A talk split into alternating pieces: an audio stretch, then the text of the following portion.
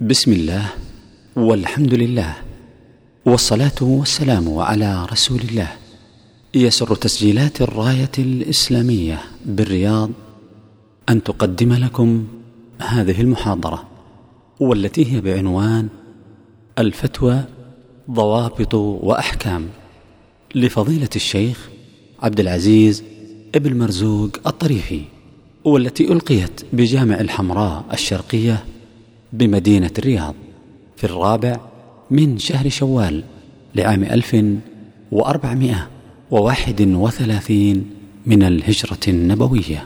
الحمد لله رب العالمين وصلى الله وسلم وبارك على نبينا محمد وعلى آله وأصحابه ومن تبعهم بإحسان إلى يوم الدين. أما بعد فليس بخافي أهمية نشر دين الله جل وعلا وكذلك تبصير الناس به ويكفي أن الله سبحانه وتعالى قد جعل العلماء ورثة الأنبياء وما كانوا أن يصلوا إلى هذه المنزلة وهذه المكانة إلا لأهمية تبليغ الدين وذلك أن الدين هو وحي الله جل وعلا الذي تكلم به وجعله الله جل وعلا رسالة إلى البشرية جمعاء إلى أن يرث الله جل وعلا الأرض ومن عليها. فبين الله سبحانه وتعالى أهمية العلم ومنزلته في الدين وكذلك قيمة العلماء في هذه الأرض وأنه ينبغي لهم أن يرعوا ما حملوه وأنيط وأنيط فضلهم به وذلك أن الله جل وعلا قد جعل للعلماء من العاقبة عنده ما ليس ما ليس لغيرهم وذلك أنهم يحشرون إن صدقوا في قولهم وفعلهم مع الأنبياء وهم أول الصديقين. وذلك لليقين الذي حملوه في قلوبهم ولبلاغ ذلك الدين الذي أوصلوه إلى الناس فورثوه من رسول الله صلى الله عليه وسلم وبلغوا أمته وبلغوا أمته شريعته ودينه. إن الكلام على الفتوى وتبليغ مسائل الدين والفتوى نوع من بلاغ الدين مما يحتاج إلى مجالس متعددة لأهمية ذلك. وإن رسول الله صلى الله عليه وسلم كان إمام المفتين وهو إمام المعلمين والمربين وهو سيد ولد آدم عليه الصلاة والسلام. فمن أراد أن يعرف منهج العلماء على سبيل التحقيق والتمام والكمال فلينظر إلى نهج رسول الله صلى الله عليه وسلم في تعامله مع الناس كافة ولينظر إلى طريقته في البلاغ. وطريقته أيضا في إجابة السائلين وإحجامه عليه الصلاة والسلام عن بيان العلم الذي لم يكن لديه سابق من ربه جل وعلا حال ورود السؤال والاستفهام إليه.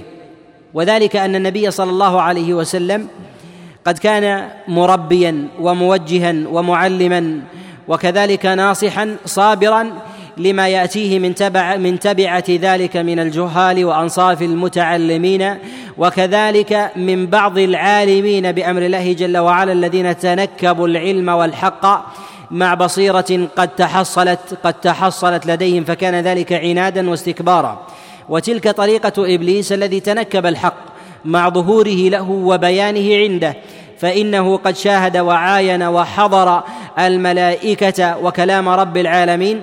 فكابر الحق الذي أتاه الله جل وعلا إياه ونكص على عقبيه وكان له ورثة من جنسه في التمرد والعناد ومكابرة أمر الله سبحانه وتعالى. لهذا فإن تبليغ العلم من من الأمور المهمة في دين الله. وكما لا يخفى فإن ما من عقيدة وما من فكر على هذه الأرض يبقى ويستمر إلا بأمرين. الأمر الأول ببلاغ ذلك الدين وذلك الفكر وذلك المعتقد إلى الغير وإلا بقي مع أصحابه ثم يضمحل ويندثر باندثارهم.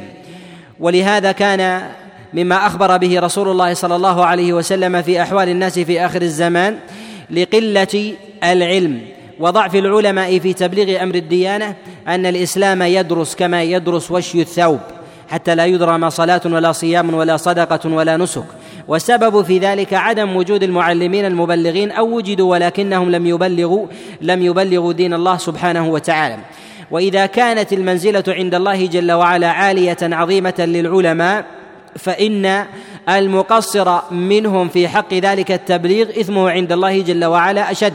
وهذه سنة الله سبحانه وتعالى في في الثواب والعقاب وسنة الله جل وعلا في المخلوقات أنه ما يعلي شيئا إلا وضعه بقدر علوه ولا يضع الله جل وعلا شيئا ثم يكتب له الخير وحسن العاقبه بعد ذلك إلا يرفعه بقدر بقدر تلك الضعه التي جعلها الله جل وعلا له قبل ذلك وهذا وذلك فضل الله جل وعلا يؤتيه يؤتيه من يشاء.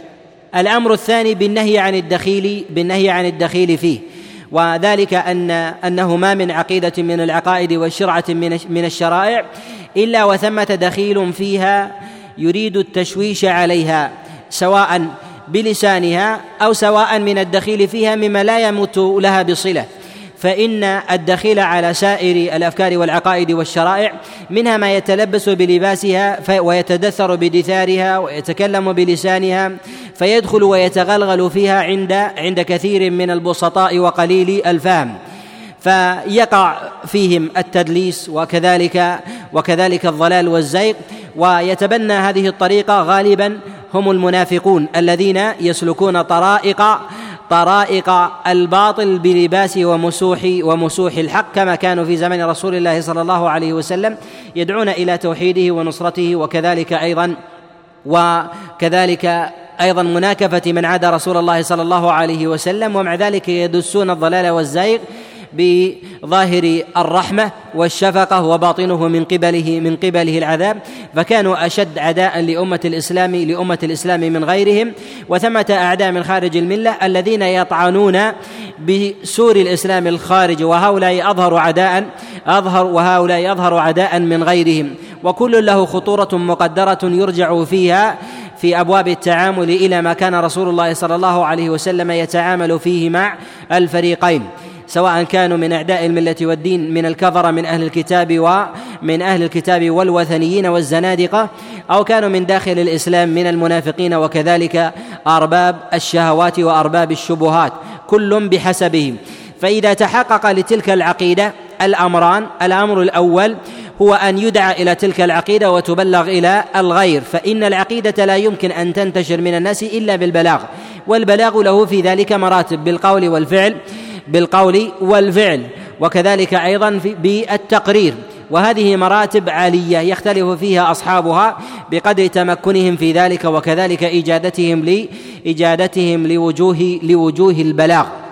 وهذا يرجع فيه كما تقدم إلى ما يتحقق فيه ما تتحقق فيه الغاية ويحصل فيه ويحصل فيه المقصود من بلاغ الدين من بلاغ الدين إلى الناس. كذلك أيضا أن يكون الإنسان محذرا من كل دخيل يرد إلى حياض إلى حياض معتقده. وثمة أنواع في من أمور البلاغ وهي بيان العلم للناس وذلك إذا سألوا. والغالب على كثير من الناس أنهم يسألون ما يستشكل عليهم وما يجهلون في أمر دينهم ودنياهم. وسؤالهم بقدر جهالتهم بقدر ما يكون الإنسان من أهل الجهالة يكون حينئذ سؤاله واستفصاله واستفهامه. فإذا كان سؤاله واستفهامه عن جهالة محضة فإن هذا يدل على تمكن الجهالة فيه. وهذا يتباين فيه يتباين فيه الناس. وهذا ما نحن بصدده وهو ما يتعلق بمسائل بمسائل الفتيا في الدين. الفتيا من جهة اللغة في لغة العرب هي إجابة السائل على أي نحو كان سؤاله وفي أي معنى. وكذلك على أي نحو كان الجواب سواء كان بالتلفظ أو كان بالقول أو كان بالتقرير. وذلك أن الإنسان إذا سأل عن إذا إذا سأل عن شيء أشكل عليه أو جهله فالذي يجيبه مفتيا وتلك الإجابة فتوى. ولهذا تكون في أمر الدين وتكون في أمر الدنيا. فمن سأل عن موضع أو بلد أو سأل عن قيمة عن قيمة شيء وثمنه فهو مستفتي. ولو كان ذلك من أمر الدنيا. كذلك الذي يسأل يسأل عن أمور ليست من مسائل من مسائل الدين المحضة الخالصة التي التي أمر الشارع بالتعبد بالتعبد بها. كمسائل الرؤى والأحلام فإن الإجابة عليها هي من من الفتيا. ولهذا قال الله جل وعلا أفتوني في رؤياي.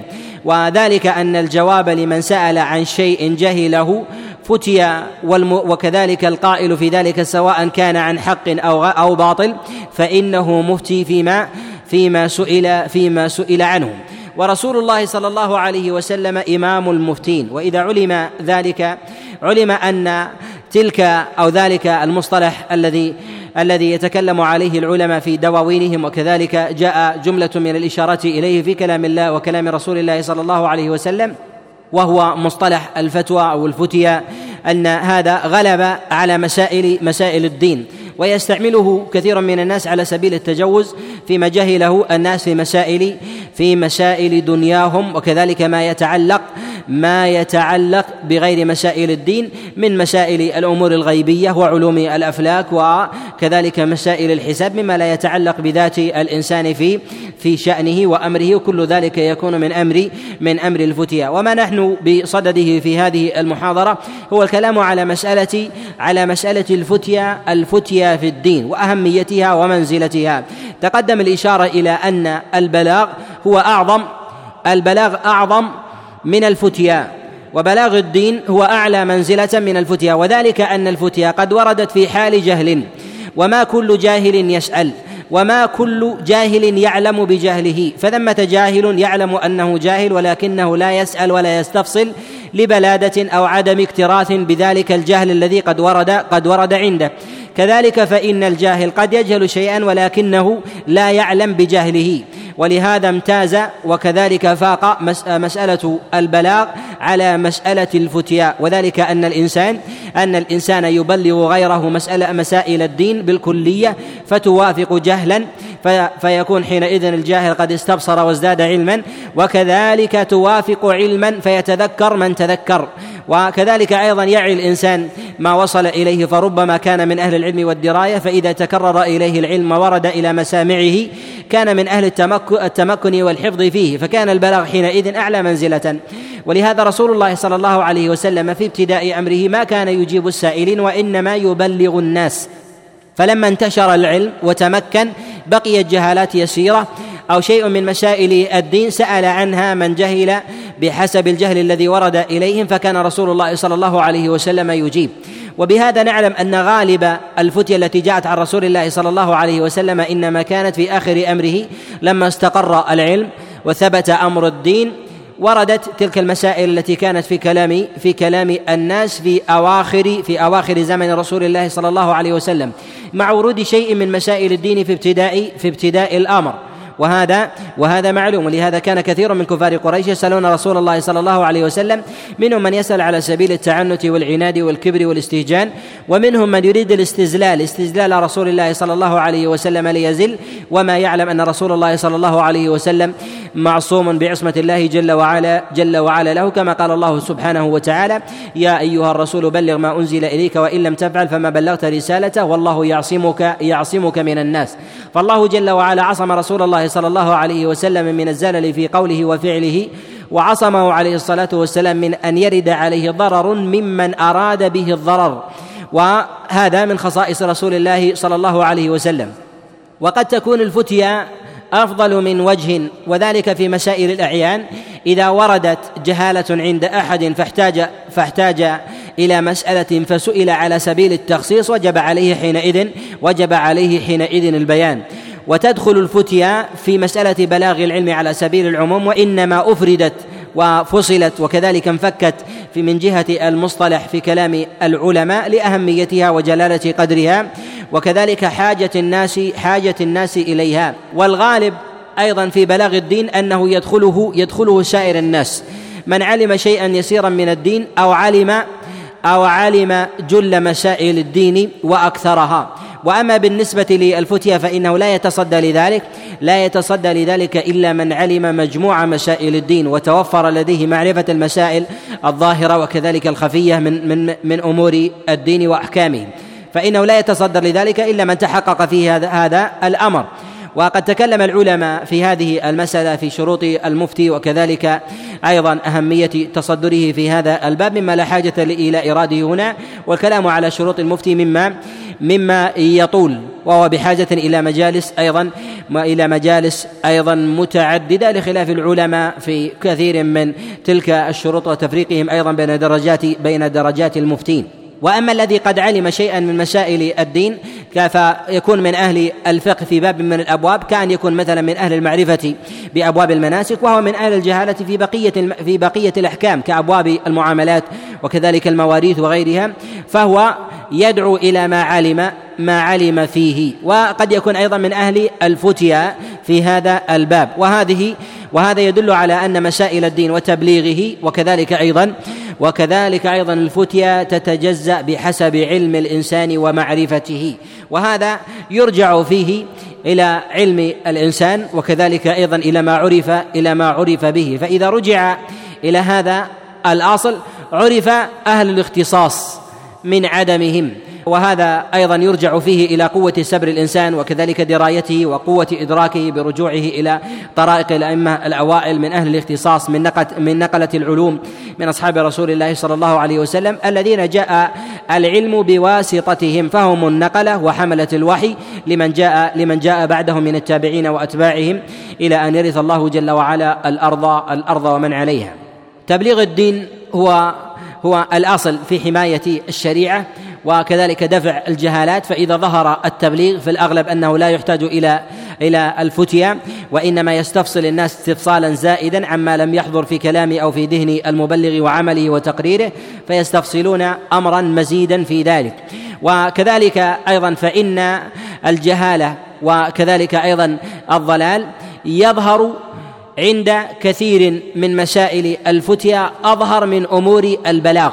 وذلك أن المبلغ لدين الله جل وعلا يبلغ ما علم في الأغلب بخلاف المفتي فإنه يفتي بقدر السؤال المخصص الذي سئل سئل به فإن كان لديه علم أجاب وإن لم يكن لديه علم ولم يكن من أهل التقوى والديانة والاحتراز في دين الله فربما أفتى أفتى بجهالة. ولهذا تظهر الضلالة ومخالفة الحق في مسائل الفتيا أظهر من مسائل تبليغ العلم وكذلك تذكير الناس.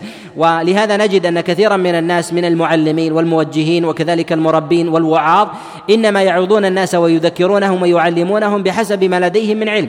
أما بالنسبة للمفتي فإنه يسأل عن شيء عن شيء مخصوص جهل جهل السائل. وهذا ربما يكون الإنسان قد أعد له وربما يكون لم يعد له فيكون حينئذ مسألة مسألة الافتتان في دين الله جل وعلا بالنسبة للمفتي وكذلك أيضا للمستفتي. لهذا كانت مسألة الفتيا في هذا المقام العظيم فينبغي الاحتراز لها من هذا من هذا الوجه. وعظمها الشارع الحكيم من جهة وجوب البلاغ ومن جهة أيضا الاحتياط في مسألة في مسألة بلاغ بلاغ المعاني الخاطئة وكذلك المفاهيم البعيدة عن مراد عن مراد الشرع. النبي صلى الله عليه وسلم أمر ببلاغ الدين وقد جاء هذا عن رسول الله صلى الله عليه وسلم في نصوص كثيرة منها ما جاء في الصحيحين وغيرهما في أحاديث في أحاديث جملة من الصحابة جاء عن علي بن أبي طالب وعبد الله بن عمرو وروي أيضا من حديث عثمان بن عفان وغيره من رسول الله صلى الله عليه وسلم قال بلغوا عني ولو آية وحدثوا عن بني إسرائيل إسرائيل ولا حرج. فرسول الله صلى الله عليه وسلم حينما قال بلغوا عني ولو آية إشارة إلى أنه ينبغي للإنسان أن يبلغ الدين ولو في المسائل الدقيقة التي يجهلها يجهلها غيره. فإن جهلوها وجب عليه أن يبلغ ذلك العلم الذي لديه فإن الشريعة لا تحاط ولا تحفظ إلا إلا بذلك إلا بذلك البلاغ. ولهذا بين الله سبحانه وتعالى خطورة كتمان الحق وكذلك إحجام كثير من الناس عن بيان الحق وذلك أن مبين الحق إذا أحجم عن بيانه فإنه لا بد أن يسد بجاهل. وقد جاء هذا عن رسول الله صلى الله عليه وسلم كما جاء في الصحيح من حديث عبد الله أن رسول الله صلى الله عليه وسلم قال إن الله لا يقبض العلم انتزاعا انتزاعا ينتزع من صدور العباد ولكن يقبض العلم بقبض العلماء حتى إذا لم يبق عالما اتخذ الناس رؤوسا جهالا فسئلوا فأفتوا بغير علم فضلوا فضلوا وأضلوا. وهذا من رسول الله صلى الله عليه وسلم إشارة إلى شيء من المعادلة والسنة الكونية أن الشيء إذا لم يشغل بشيء صالح شغل بضده. وهذا أنه كما أنه في المحسوسات كذلك أيضا في أبواب في أبواب المعاني. فوجب على العلماء أن يتصدروا لبلاغ الدين وكذلك أيضا لمسائل الفتيا حتى يكون الناس على بينة على بينة على بينة من أمرهم. والواجب على العالم وكذلك أيضا على المفتي أن يفرق بين مسائل الدين فمسائل الدين لم تكن في باب في باب واحد وعلى حد سواء فلم يكن فلم تكن المسائل على خط مستوي من جهة الأهمية وبيان المقدار باختلاف كونها اصولا وكذلك فروعا وكذلك أيضا ما كان من المعلوم من دين الإسلام بالضرورة يجب حياطته وعدم التنزل التنزل فيه وكذلك أيضا ما كان مما يقبل التغيير والتنزل أيضا لمصلحه لمصلحة الناس. فثمة أمور يجب فيها الحياطة سواء كان من المسائل العينية المعروفة أو كان ذلك أيضا من بعض الألفاظ من الوحي. ومعلوم أن كلام الله جل وعلا يختلف عن غيره عن غيره من كلام الناس من نقلة العلم. فإن كلام الله جل وعلا يجب على المفتي أن يحترز أن يحترز معه أكثر من غيره. ولهذا جاء عن غير واحد من السلف من الاحتراز في كلام الله جل وعلا وأن من تكلم في كلام الله بإجتهاد باجتهاد بغلبة ظن أنه يخطئ في ذلك فأصاب فهو مخطئ. ولهذا كان أصحاب رسول الله صلى الله عليه وسلم يحترزون من الفتيا في أبواب التفسير. كما جاء هذا عن أبي بكر الصديق عليه رضوان الله تعالى كما رواه سعيد بن منصور في كتابه السنن. من حديث إبراهيم التيمي أن أبا بكر الصديق سئل عن قول الله جل وعلا وفاكهة وأبا فقال عليه رضوان الله تعالى أي سماء تقلني وأي أرض أي سماء تظلني وأي أرض تقلني؟ إن قلت في كلام الله ما لا ما لا أعلم. وقد كان غير واحد من السلف الصالح يحترزون في مسائل الفتيا في كلام الله جل وعلا وإذا لم يكن لديه علم احترز من ذلك احترز من ذلك احترازا شديدا. وقد جاء عند ابن سعد وغيره من حديث الأعمش عن أبي وائل أنه إذا سئل عن شيء من تفسير كلام الله سبحانه وتعالى قال قد أصاب الله جل وعلا ما يريد. يعني أن الله سبحانه وتعالى قد أراد شيئا فأصابه فالتمسه في كلام الله سبحانه وتعالى وليس وليس عندي. ولهذا ينبغي أن يحترز أن يحترز المفتي في كلام الله جل وعلا أكثر من احترازه في غيره باعتبار أن كلام الله جل وعلا هو من صفاته والتعدي عليه وتعدي على ذات الله جل وعلا فوجب فيه فوجب فيه الاحتراز والاحتياط لمسائل لمسائل الدين وأحكامه. كذلك أيضا يجب أن يحترز المفتي في مسائل الدين الكلية الظاهرة المحكمة وأن يحتاط لها أكثر من احتياطه لغيرها. كذلك أن يحتاط للمسائل المتعلقة بالأصول أكثر من المسائل الفرعية. فثمة مسائل متعلقة بمسائل الأصول وكذلك المعاني الكلية كما في مسائل أركان الإسلام وأركان الإيمان وغيرها من المسائل الظاهرة المعلومة من دين الإسلام بالضرورة. فيجب على الإنسان أن يحتاط في ذلك قدر إمكانه ووسعه. حتى لا يفتي الناس بغير علم. فهذا من المسائل الظاهرة البينة. ولهذا قال الله جل وعلا هو الذي أنزل عليك الكتاب منه آيات محكمات هن أم الكتاب وأخر متشابهات. آيات الكتاب المحكمة هي أم الكتاب أي أصله وكله ومجموعه. وهذا ما ينبغي للإنسان أن يحترز فيه. فجميع ما في كلام الله جل وعلا على سبيل الإجمال قد جاء بيانه على سبيل الإحكام. إلا نزرا يسيرا قد جاء فيه الخلاف والتباين وذلك في مواضع من أي الأحكام وربما وقع من ذلك شيء من من من من السير والقصص ونحو ذلك. ولهذا قد اختلف جملة من أصحاب رسول الله صلى الله عليه وسلم في هذا في هذا الباب. ولهذا وجب على الإنسان أن يحتاط في مسائل في مسائل الفتيا. ولهذا قال الله جل وعلا في كتابه العظيم ولا تقف ما ليس لك به علم. وقول الله جل وعلا ولا تقف يعني لا تقف ولا تنصب نفسك في مسائل لست من لست لها بأهل ولم تكن حينئذ من أهل العلم والدراية والمعرفة. فتتكلم بشيء بشيء لست من أهل المعرفة لست من أهل المعرفة والفتيا والفتيا فيه. فتكون حينئذ ممن ممن افتأت على الله جل وعلا وافتأت أيضا على دين دين الإسلام. فيكون حينئذ ممن يستحق المقت واللعنه والطرد. وقد بين الله جل وعلا أن من افترى على الله سبحانه وتعالى فقد اقترف أعظم الظلم وأقصاه. ولهذا قال الله جل وعلا في كتابه العظيم ومن أظلم ممن افترى على الله كذبا. أولئك يعرضون على ربهم. وبين الله جل وعلا أن هؤلاء أكثر الناس ظلما ويعرضون على الله جل وعلا على سبيل الانفراد وتشهد عليهم تلك أو تشهد عليهم الخلائق أنهم أفتوا الناس بغير علم. ويقول الأشهاد هؤلاء الذين كذبوا على ربهم ألا لعنة الله على الظالمين؟ هؤلاء الذين كذبوا على الله جل وعلا وقد جاء عن غير واحد من السلف وقد جاء عن غير واحد من السلف. أن من أكبر الكبائر الكلام في كلام الله جل وعلا وتأويله بغير علم بل ذهب بعض الأئمة من الفقهاء من الشافعية إلى أن من افترى على الله جل وعلا رسول الله صلى الله عليه وسلم كذبا وهو متعمد أنه كافر كما نص على ذلك إمام الحرمين. وهذا إذا كان في كلام رسول الله صلى الله عليه وسلم على سبيل التعمد. وهذا فهذا في كلام الله جل وعلا من باب أولى على قوله. وقد خالف في ذلك جماعة من العلماء وجماهيرهم على أن الكذب على رسول الله صلى الله عليه وسلم أنه لا يصل إلى درجة الكفر إلا من أراد إلا من أراد أن يقنن أو يبين حكما يخالف حكم الله سبحانه وتعالى. فذلك قد خرج من دين الإسلام من هذا من هذا الوجه. ولهذا ينبغي للإنسان أن يحترز في كلام الله سبحانه وتعالى والفتيا والفتيا فيه وكذلك أيضا في كلام رسول الله صلى الله عليه وسلم. ثمة مسائل عديدة تتعلق في مسائل الفتيا وكذلك الفتوى بما يؤخذ منها عناية واحترازا وكذلك ضبطا ينبغي للإنسان أن يكون من أهل من أهل الانتباه والعناية العناية آه، فيها. أولها أن يفرق الإنسان بين مسائل الدين وأحكام وأحكامه وأن يفرق كما تقدم الإشارة إليه بين أصول الدين وكذلك فروعه وما ينبغي للإنسان أن يتكلم فيه في أبواب في المسائل عند الحاجة وما ينبغي للإنسان أن يحترز أن يحترز فيه وأن يفرق الإنسان أيضا بين الورع الذي يطرع الإنسان من المجازفة في كلام الله جل وعلا وبين الورع البارد الذي ربما يستحكم ويكون من تلبيس إبليس على بعض أهل العلم والديانة من بيان الحق والاتكال على غيرهم الاتكال على غيرهم بأنهم يبينون الحق ولم يبين أحد من الناس الحق فيتكل هذا على هذا.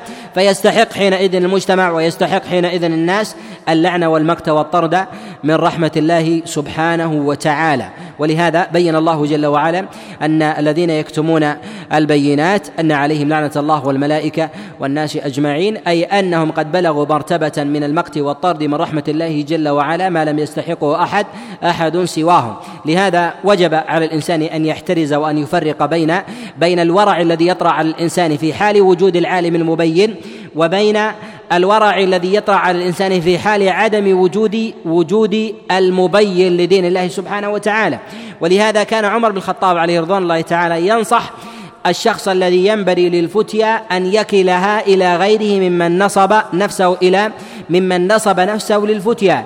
وقد جاء عند ابن أبي شيبة وغيره من حديث أيوب عن ابن سيرين أن عمر بن الخطاب عليه رضوان الله تعالى قال لأبي موسى لما رأه لما رآه يفتي الناس قال وليس بأمير.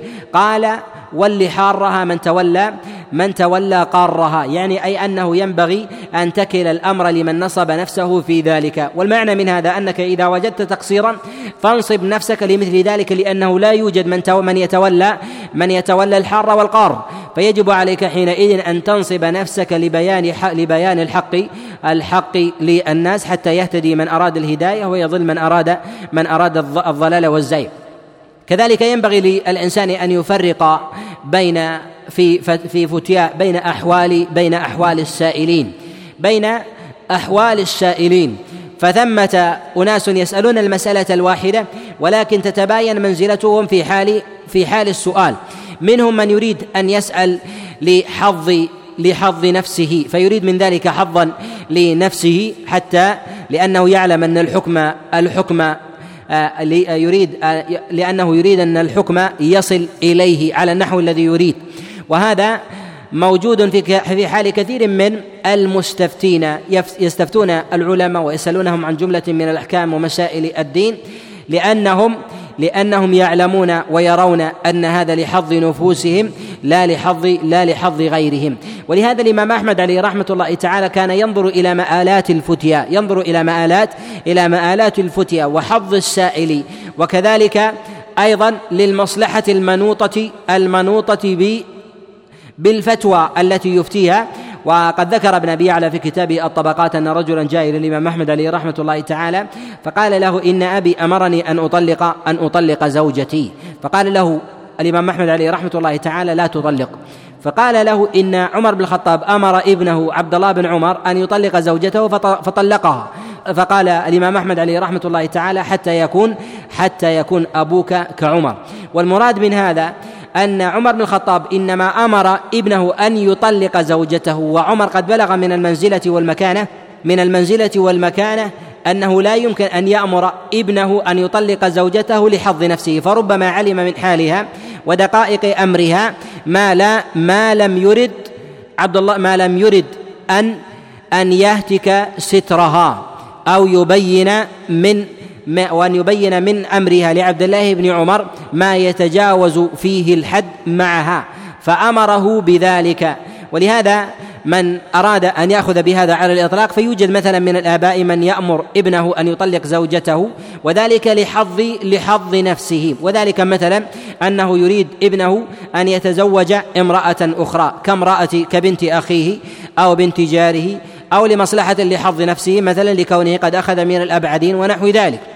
وهذا حظ خارج خارج عن الحكم الشرعي. لهذا ينبغي للإنسان أن ينظر إلى المآلات وما يبنى عليها. ومن الصور التي ينبغي للإنسان أن يحترز أن يحترز آه، معها مآلات الحكم الشرعي. فإن الإنسان قد يسأل عن حكم من أحكام الشريعة ولكن ذلك الحكم ربما يؤول إلى ربما يؤول إلى مفسدة أعظم من ذلك. لهذا ينبغي للإنسان أن يفتي في مسائل الدين وقد نظر إلى مآلات إلى مآلات تلك الفتوى. وقد جاء عن رسول الله صلى الله عليه وسلم كما رواه الإمام أحمد وكذلك أبو داود من حديث ثابت بن الضحاك أن رجلا جاء إلى رسول الله صلى الله عليه وسلم فقال يا رسول الله إني نذرت أن أن أنحر إبلا ببوانة. فقال رسول الله صلى الله عليه وسلم هل فيها وثن من أوثان الجاهلية يعبد؟ قال لا. قال وهل فيها عيد من أعيادهم؟ قال لا. قال أوف بنذرك فإنه لا وفاء لنذر في معصية الله ولا فيما يملك فيما لا يملك ابن آدم. ورسول الله صلى الله عليه وسلم في سؤاله ذلك إشارة إلى أنه ينبغي للمفتي أن يسأل وأن يحتاط. ومثل ذلك الرجل الذي نذر وجوابه على سبيل الاختصار أن يقال له أوفي أوفي بنذرك. فالنحر عبادة. والنحر عبادة فينبغي لك أن تبادر. كذلك الوفاء بالنذر. محمود وقد مدحه الله جل وعلا يوفون بالنذر فينبغي أن تكون من العباد أولئك. ولكن رسول الله صلى الله عليه وسلم سأله عما هو أبعد من ذلك مما ربما يتلبس به. فكان ذلك على سبيل الاحتياط. ومعلوم أن ذلك الرجل إنما نذر ذلك النذر ويظهر من حاله أنه يعلم أو ربما كان ذلك على سبيل الاتفاق. أي أنه لم يكن قد قصد شيئا قد خالف أمر الله جل وعلا فكان على على ما يريد. ورسول الله صلى الله عليه وسلم إنما سأل تلك الأسئلة مع أنه عليه الصلاة والسلام لم يستفد عليه الصلاة والسلام في إطلاق الحكم على تلك النازلة إلا ليبين وجوه الاحتياط لذلك المفتي وكذلك لأمته من بعده. وذلك أن رسول الله صلى الله عليه وسلم لو أفتى على سبيل الاختصار وقال له أوفي أوفي بنذرك أو سأله ثم أفتاه بذلك لكان الجواب على على السواء. وإنما أراد رسول الله صلى الله عليه وسلم أن ينظر إلى مآلات إلى مآلات الفتوى. ولهذا العلماء يفرقون بين المسائل بحسب القرائن التي قد احتفت احتفت بها. فالفتيا مثلا ببيع السلاح في زمن الفتنة يختلف عن الفتيا عن الفتيا في غيرها. كذلك أيضا الفتيا في إباحة سلعة أو عين.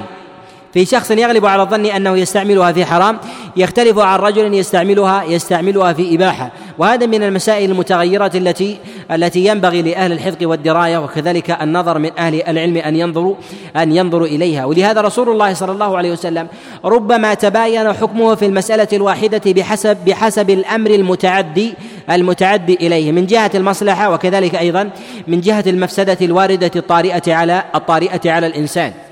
كذلك أيضا من الصور التي ينبغي للإنسان أن يستحضرها. الفتيا للعامة تختلف عن الفتيا الفتيا للخاصة. وكذلك أيضا كما في مسألة الظفر ونحو ذلك فإن مسألة الظفر يفتي بها العلماء على سبيل التخصيص بخلاف الفتيا للعامة ونحو ذلك. كذلك أيضا ينبغي للإنسان في حال في حال فتواه للعامة أن يحترز وأن وأن يشدد. وأما بالنسبة لفتواه للخاصة فإن ذلك ربما يكون على سبيل التيسير لماذا؟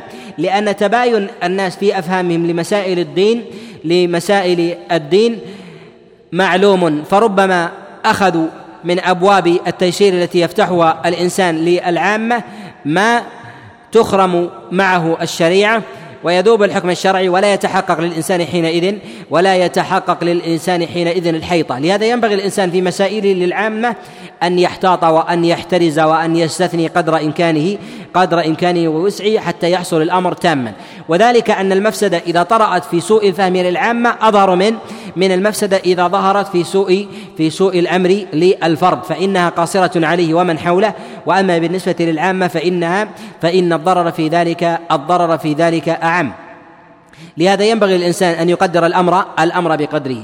ومن ذلك ما جاء في مسند الإمام أحمد من حديث من حديث شعبة عن قتادة عن نصر بن عاصم أن رجلا منهم جاء إلى رسول الله صلى الله عليه وسلم فسأله فقال يا رسول الله إني أريد أن أبايعك على أن لا أصلي إلا إلا صلاتين. فقال له رسول الله صلى الله عليه وسلم صلي صلي صلاتين. في هذا الرجل قد جاء إلى رسول الله صلى الله عليه وسلم وأراد فتوى وكان وثنيا قبل ذلك. وقيل كان نصرانيا. جاء إلى رسول الله صلى الله عليه جاء إلى رسول الله صلى الله عليه وسلم وأراد أن يساومه. إما أن يبقى على ما هو عليه أو يصلي أو يصلي صلاتين. أن يدخل الإسلام برمته ويأخذ بأحكامه. ولكن الصلاة يؤديها يؤديها صلاتين لشيء قد دخل قلبه من الدخيل من من ضعف اليقين أو قلة العمل أو العجز عن ذلك. فقال رسول الله صلى الله عليه وسلم له ذلك الأمر. وأما بالنسبة لفتيا العامة فإن ذلك مما لا يستجيزه رسول الله صلى الله عليه وسلم لنفسه لأنه لو افتى للعامه لاقتضى ذلك تبديلا بخلاف الأفراد. فإن الأفراد ولو أفتاهم بفتوى خاصة فإذا أفتاهم بفتوى أفتى الفرد بفتوى عينية من جهة النظر العامة فإن هذا يقتضي تبديل. ولكن إذا أردنا أن ننظر إلى الشريعة فإن الشريعة منوطة بالعامة ولم تنط بالأغلب بالأغلب بالأفراد بالأفراد ولهذا يترخص في الأفراد ما لا يترخص في غيرهم. لهذا لا يجوز لمفت أن يفتي العامة فيقول على سبيل المثال من عجز أن يصلي الصلوات كلها فليصلي يصلي صلاتين. وهذا أمر جائز وهو أضعف أضعف الإيمان. هذا من القول من القول الباطل. الذي لا يسوغ لي للعالم وكذلك أيضا للمفتي أن يقوله أن يقوله للناس. كذلك أيضا في المسائل الخاصة فيما يتعلق ما فيما يتعلق بمسائل العورات وكذلك أيضا في مسائل في بعض صور الربا وكذلك مسائل الضرورات ونحو ذلك. مسائل الضرورات لا تفتح للعامة وإنما تفتح تفتح للأفراد. وقضايا وقضايا الأعيان والضرورات في ذلك تقدر والضرورات في ذلك تقدر بقدرها. فينبغي للإنسان أن ينظر إلى المآلات وأن ينظر أيضا إلى ذات إلى ذات السائلين. وكذلك أيضا من المسائل المهمة في ذلك أن الإنسان قد يكون من أهل العلم والدراية ولكنه يجهل مسألة قد سئل عنها فوجب عليه أن يقول أن يقول في ذلك لا أعلم أن يقول في ذلك أن يقول في ذلك لا أعلم. مهما بلغ من العلم إذا جهل إذا جهل شيئا من حكم الله سبحانه وتعالى وليس في ذلك غضاضة بل هذا منقبة ورفعة وعلو منزلة وكذلك في إشارة إلى قوة الديانة وكذلك أيضا مراقبة الله سبحانه وتعالى. وقد كان رسول الله صلى الله عليه وسلم إذا سئل شيئا لم يكن لديه علم من الله جل وعلا وهو سيد المفتين وامامهم عليه الصلاة والسلام لم يفتي في ذلك شيء. وقد جاء في الصحيحين وغيرهما من حديث زيد بن خالد الجهني وكذلك من حديث من حديث أبي هريرة أن رسول الله صلى الله عليه وسلم لما كان بالجعرانه وجاءه رجل عليه جبة وقد تضمخ بخلوق وأراد العمرة فقال يا رسول الله ما تقول برجل قد أراد العمرة وتضمخ بخلوق وعليه جبة؟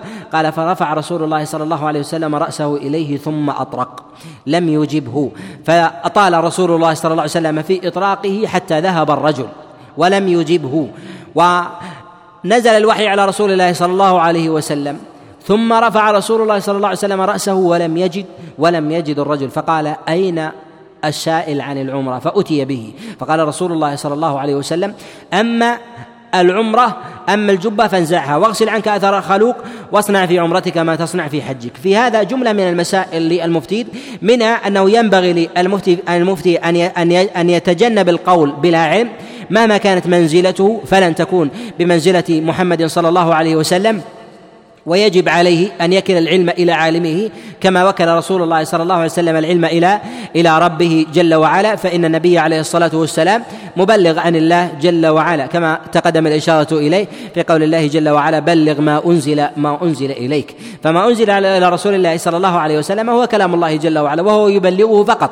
وما ينطق عن الهوى إن هو إلا وحي يوحى فلم يكن ذلك من تلقاء من تلقاء نفسه. من ذلك أيضا أنه ينبغي للإنسان إذا رأى في نفسه قصورا في الفتيا في قصورا في الفتيا كذلك أيضا إذا لم يشفي السائل ونظر في المسألة أن يسأل أن يسأل عن السائل الذي سأله وأن يبين الأمر له حتى حتى لا يقع في جهالة فيفتي نفسه أو يذهب إلى أحد إلى أحد جاهل إلى أحد جاهل في ذلك. وكذلك أيضا من الأمور المسائل في هذا من الأمور في هذا أنه ينبغي للجاهل أن يلتمس أعلم الناس في مسائل في مسائل دينه.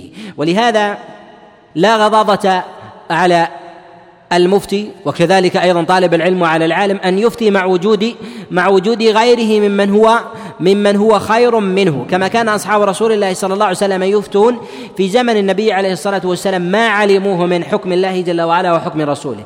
وقد كان جملة من الصحابة يفتون كأبي بكر وعمر وعثمان وعلي وحذيفة وغيرهم من الصحابة عليهم رضوان الله تعالى يفتون في مسائل الدين في زمن النبي عليه الصلاة والسلام. كما روى بن سعد في كتابه الطبقات من حديث من حديث يحيى بن المغيرة بن عبد الرحمن عن عبد الله بن عمر أنه سئل هل كان أحد يفتي في زمن رسول الله صلى الله عليه وسلم؟ فقال نعم أبو بكر وعمر. وقد جاء أيضا عند ابن سعد في كتابه الطبقات من حديث من حديث القاسم قال كان كان الذين يفتون في زمن رسول الله صلى الله عليه وسلم أبو بكر وعمر وعثمان وعلي بن أبي طالب وقد جاء عن غير من الصحابة عليهم رضوان الله تعالى أن من الصحابة الذين يفتون في زمن رسول الله صلى الله عليه وسلم حذيفة ابن اليمان عليه عليه رضوان الله. لهذا ينبغي أن يعلم أنه لا حرج على طالب العلم وكذلك المفتي أن أن يفتي في حضرة وشهود من هو من هو أولى منه شريطة أن يكون ذلك على يقين على يقين وبينة وحجة من كلام الله وكلام رسول الله وكلام رسول الله صلى الله عليه وسلم. كذلك أيضا من المسائل المهمه المهمة في ذلك. ما يتعلق في فتوى العالم فتوى العالم وتصدره للناس من غير أن يصدر. كما كان أصحاب رسول الله صلى الله عليه وسلم يفتون ما بلغ ما بلغهم ما بلغهم العلم وثبت لديهم وثبت لديهم الدليل. هذه المسألة وهي مسألة التصدر للفتيا وإفتاء الناس وما يتعلق فيها من مسائل في هذا الباب في مسألة في مسألة آه، تخصيص الفتيا بأناس معلومين أو كذلك أيضا منع أفراد معلومين. أولا ينبغي أن يعلم أنه يجب على أئمة الإسلام أئمة الإسلام من العلماء وكذلك الأمراء أن أن يحوطوا دين الإسلام من كل دخيل من كل دخيل فيه. وهذا مما لا خلاف مما لا خلاف فيه. بل ينبغي أن يعلم أن ذلك من أعظم مهمات الولاية الولاية في الإسلام أن يحوطوا دين الإسلام من كل دخيل فيه وأن يبلغوا دين الله جل وعلا كما كما أنزله الله سبحانه وتعالى إلى رسول الله صلى الله عليه وسلم طريا من غير أن تشوبه شائبة قدر الإمكان قدر الإمكان والوسع. وأن من أراد أن يفتي بغير علم وكان من أهل الجهالة في ذلك وجب إبعاده وتنحيته. ولكن ثمة مسائل معدودة في هذا الأمر وهو ما وهذه المسائل مسائل متعددة بعضها يتداخل في بعض وكثير من الناس ربما ربما تستشكل عليه مسألة بأخرى ويجمل بعض المسائل على سبيل الإجمال في هذا في هذا الباب. أولا من ظهر منه المخالفة لأمر الله جل وعلا وتكرر منه ذلك القول بلا بلا علم وبينة وجب على أهل العلم وكذلك أهل الأمر أن يمنعوه من الفتيا الفتيا بغير حق وذلك أن حياطة الدين أولى من حياطة الأبدان. وذلك أن من تطبب بشيء, بشيء من الطب في أبدان الناس بجهالة فأفسد عليهم صحتهم وجب أن يمنع. وقد جاء رسول الله صلى الله عليه وسلم كما في المسند والسنن. وقد جاء رسول الله صلى الله عليه وسلم كما في المسند والسنن في بيان التهديد في ذلك. في قول رسول الله صلى الله عليه وسلم كما جاء في حديث عمرو بن شعيب عن أبيه عن جده قال النبي عليه الصلاة والسلام من تطبب ولم يعلم منه طب فهو ضامن أي ضامن كحال الإنسان الذي بادر بقتل بقتل شخص وهو وهو متعمد.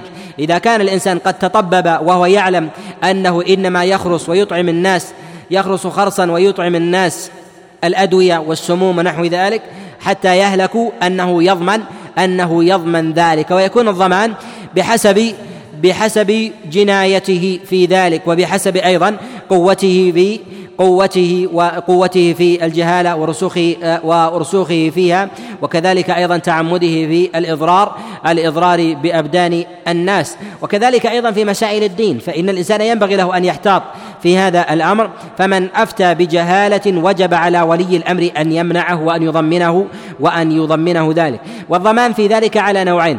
ضمان من جهة الآثام التي تترتب على ذلك على تلك الفتوى من جهة أن من دل الناس على شر فانه فإنه يلحقه ذلك الاثم الذي يتلبس به الناس وإن تكرر وإن تكرر إلى قيام الساعة من غير أن ينقص من آثامهم شيئا. وكذلك أيضا من وجوه الضمان في هذا الأمر أنه يستحق التأديب والتعزير في هذا الأمر من أهل من أهل الأمر. وهذا لا يتحقق إلا في من ظهرت فيه الجهالة وتكرر منه الفتيا بغير حق.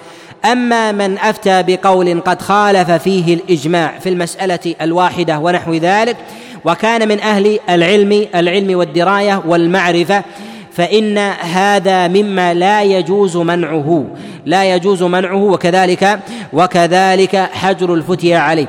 وذلك من وجوه متعددة. أولها إذا قلنا بالإطلاق في ذلك فإن فإنه لا يخلو أحد من علماء الإسلام على مر العصور إلا ويروى عنه قول ينسب أنه قد خالف الإجماع قد خالف الإجماع في ذلك. ومقتضى مقتضى نفي الكمال عن البشر ورود الخطأ والزلة في القول والقولين ولكن ينبغي أن يعلم أن الفتيا بالباطل أو الفتيا بالقول الشاذ أو كذلك ما خالف الإجماع في المسألة الواحدة ونحو ذلك التي نتكلم عليها هنا تتصور لأهل العلم والدراية والمعرفة الذين لهم أثر في الناس في أبواب العلم. وليس الذين لم يظهر لهم أثر في أبواب العلم والفتيا وإنما تطفلوا على المسألة الواحدة والمسألتين فشذوا فيها. وهذا ما ينبغي أن ينظر إليه في مسألة في مسألة اغتفار الزلة والخطأ في هذا الباب. وكذلك ما يتعلق ما يتعلق في مسألة الحجر وكذلك أيضا منع المفتي في هذا في هذا الباب. أن زلة الزال في المسألة الواحدة ممن لم يعرف من أهل الفتيا ولم يكن له أثر في فتي الناس أن هذا يحجر عليه بالمساله الواحدة باعتبار أن هذه السيئة التي وردت منه لم يكن ثمة حسنات تغمر تغمر فيها بخلاف أهل العلم على مر العصور الذين صنفوا ودونوا مسائل في الدين كالأئمة الأربعة وكذلك الأجلة من العليا ممن سلف وتقدم أيضا من الصحابة والتابعين وأتباعهم وأئمة الإسلام. لا تخلو من لا تخلو أقوالهم وفتواهم أيضا من مسائل قد خالفوا فيها عامة الإسلام عامة أهل الإسلام ومجموعهم. لهذا هذه المسائل تنغمس التي يخالفون فيها تنغمس في بحر في بحر علمهم وخيرهم الذي نفع الله جل وعلا بهم بهم الأمة. أما من انبرى لمسألة واحدة الذين يفتون في مسألة واحدة ويضلون فيها ويفتون بما يخالف الإجماع ونحو ذلك فهذا ليس في بابنا أن يقال أنها زلة تغتفر في حسناته.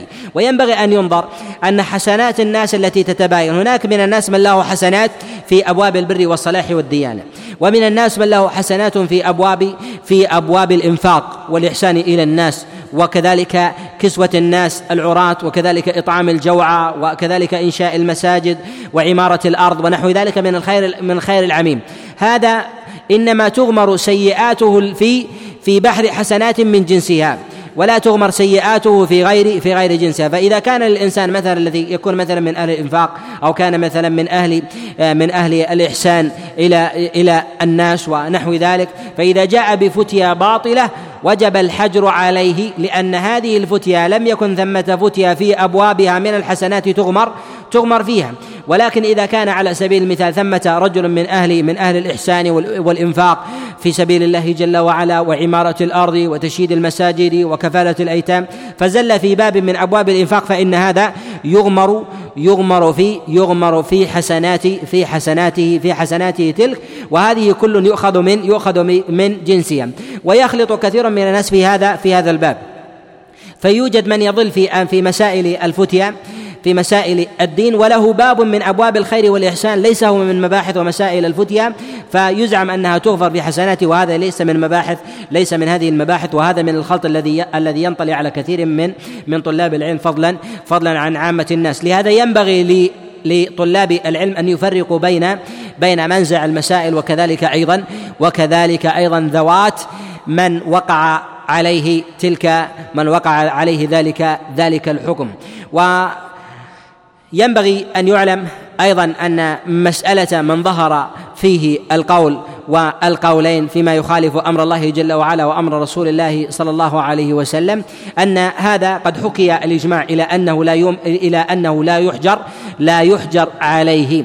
ما دام من أهل الفتيا والعلم وظهر قوله في الناس في أبواب العلم وكذلك تبليغ مسائل الدين والكلام على الأحكام. فالفتوى التي يخالف فيها الدين من جنسها تغمر إذا كانت من الشاذ تغمر في تلك في بحور الحسنات وإلا لاقتضى ذلك الحجر وكذلك إتلاف مصنفات العلماء على مر العصور. ومنهم أصحاب رسول الله صلى الله عليه وسلم فلا يكاد أحد يسلم من مخالفة من مخالفة الدليل. وهذا هذه المسألة ينبغي أن تكون ظاهرة ظاهرة بينة. كذلك أيضا من الصور المتعلقة في هذا في هذا الباب ما يسمى بمنع الأفراد بعينهم وهذا قد جاء في زمن أصحاب رسول الله صلى الله عليه وسلم منع أفراد معينين من الفتيا لبعض المصالح العامة وهذا من مسائل من المسائل التي التي وقع فيها وقع فيها خلاف من المسائل التي وقع فيها خلاف وهي من المسائل التي يسوغ فيها يسوغ فيها الاجتهاد. ولهذا أبو ذر عليه رضوان الله تعالى وجند من جنادة عليه رضوان الله تعالى قد منع من الفتيا في زمن الخلفاء الراشدين في زمن أحد الخلفاء الراشدين عليه رضوان الله تعالى ولم يمتنع كما جاء عند الدارمي عليه رحمة الله كما في حديث فيما رواه من حديث يحيى ابن كثير كما جاء في حديث الأوزاعي عن أبي كثير عن أبي قال رأيت أبا ذر عليه رضوان الله تعالى عند الجمرة الوسطى والناس قد اجتمعوا إليه. والناس قد اجتمعوا إليه يستفتونه. فجاءه رجل قال ألم تمنع من الفتيا؟ قال أرقيب أنت علي. والله لو وضعوا الصمصامة على هذه وأشار إلى قفاه ثم ظننت أني أنفذ كلمة سمعتها من رسول الله صلى الله عليه وسلم لأنفذتها قبل أن تجهزوا أن تجهزوا علي. وأراد بالصمصامة هي السيف والسلاح. قال لو وضعتموه على الرقبة ثم ظننت أني أبلغ كلاما عمن عن رسول الله صلى الله عليه وسلم لبلغته قبل قبل أن تجهزوا أن تجهزوا علي وهذا يؤخذ بحسب سياقه ما جاء عن أبي ذر عليه رضوان الله تعالى في هذه في هذه المسألة وإسناده صحيح وقد علقه البخاري في كتابه الصحيح في كتاب العلم مجزوما مجزوما به.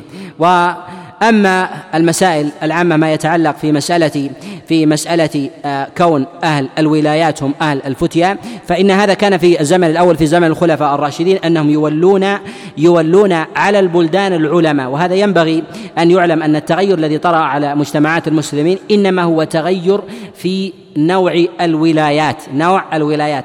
كان في صدر الخلفاء الراشدين الأربعة وكذلك أيضا آه، في آه، في آه، في في أيضا منتصف زمن الخلفاء الراشدين الأربعة. كان كثيرا ممن يولى من الولايات في زمنهم هم من أهل من أهل العلم وكانوا هم أهل أهل الفتيا. فكانوا يؤمرون بالفتيا بما يضبط أحوال أحوال الناس مما لا يخرج مما لا يخرجون عنه. وهذا أمر قد أحياه جماعة ممن سار على نهجهم.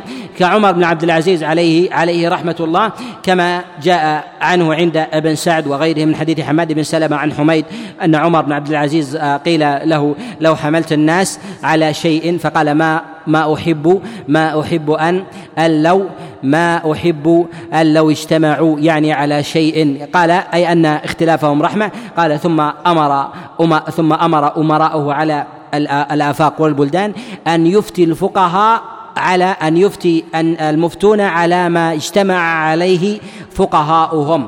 ولم يلزم أهل البلدان كل بلد بحسب بحسب المسألة التي التي يفتي بها البلد الآخر وإنما لكل بلد أمره فيما فيما ساغ ساغ فيه الاجتهاد. وليس المراد بذلك هو بالتشهي أن يفتي الإنسان بحسب بحسب ما يريد وما يريد السائل وكذلك ما يريد المجتمع ونحو ذلك وهذا ما تقدم الإشارة إليه. ينبغي الإنسان أن يفتي بأمر الله سبحانه وتعالى. كذلك أيضا من المسائل المهمة أن يفرق بين من يفتي بالدليل الظاهر البين المحكم وبين من يفتي بالرأي. فمن أفتى بالرأي وجب منعه أو الاستحسان العقلي ونحو ذلك وهذا يسلكه كثير ممن ممن يتشبث ببعض المسائل الظاهرة ممن يتشبث ببعض المسائل ببعض المسائل الظاهرة آه، في حاجة الناس ونحو ذلك ويأخذ بالأدلة الضعيفة أو ببعض المشتبهات ويدع المحكمات ونحو ذلك. فهذا نوع من الإفتاء بالرأي والهوى. وقد كان عمر بن الخطاب عليه رضوان الله تعالى يمنع الصحابة من ذلك كما جاء عند الإمام أحمد في مسنده أن أنه جاءه أن زيد بن ثابت يفتي برأيه في مسجد رسول الله صلى الله عليه وسلم فناداه عمر فقال بلغني أنك تفتي برأيك يا عدو نفسك.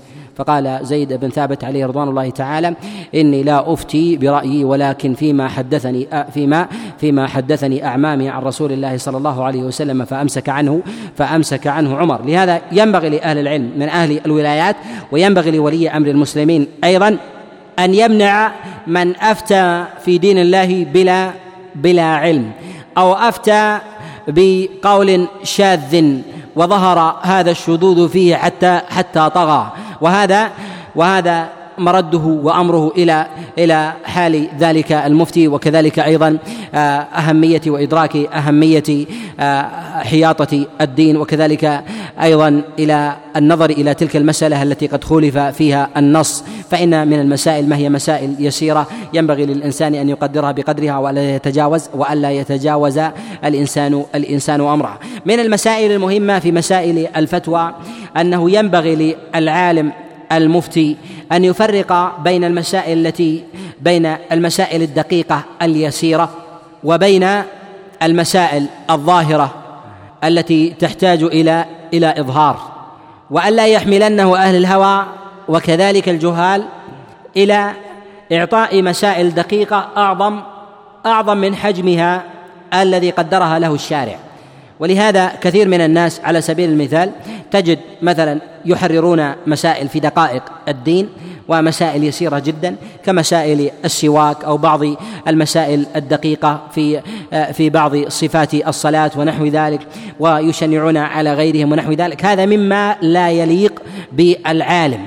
أن يجعل المسائل تظهر تظهر أكبر من قدرها التي جعلها الشارع الشارع آه، عليه. ولا ينبغي أن يحمله الجهل على إظهار مسائل لا يريد إظهارها. وألا يستفزوه بذلك مثلا إذا عنفوا عليه بقول هو باطل قد أفتى أفتى به على على ذلك النحو فخالفوه في ذلك فردوا عليه ينبغي ألا يسايرهم في ذلك في ذلك الأمر حتى لا تكون المسألة أعظم من من المراد الذي قدره الشارع الشارع له فأن فيكون حينئذ من أهل من أهل الاحتراز. كذلك أيضا ينبغي للعالم والمفتي في أن يفرق بين المستفتين من أهل الولايات.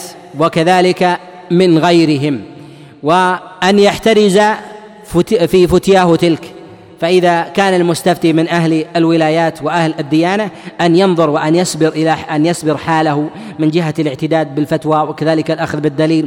إذا كان ممن لم يعتد بالفتوى ولا يأخذ بالدليل وإنما جاء في هذا الموضع وسأل عن حكم الله جل وعلا في هذا الأمر ينبغي أن يحتاط في قوله وفعله ونحو ذلك لأنه ربما أخا أراد أن يأخذ هذه الفتوى على غير مساقها ليضر غيره ونحو ذلك وأن يحتاط في دين الله جل وعلا وأن يكون من أهل الحصافة والعقل.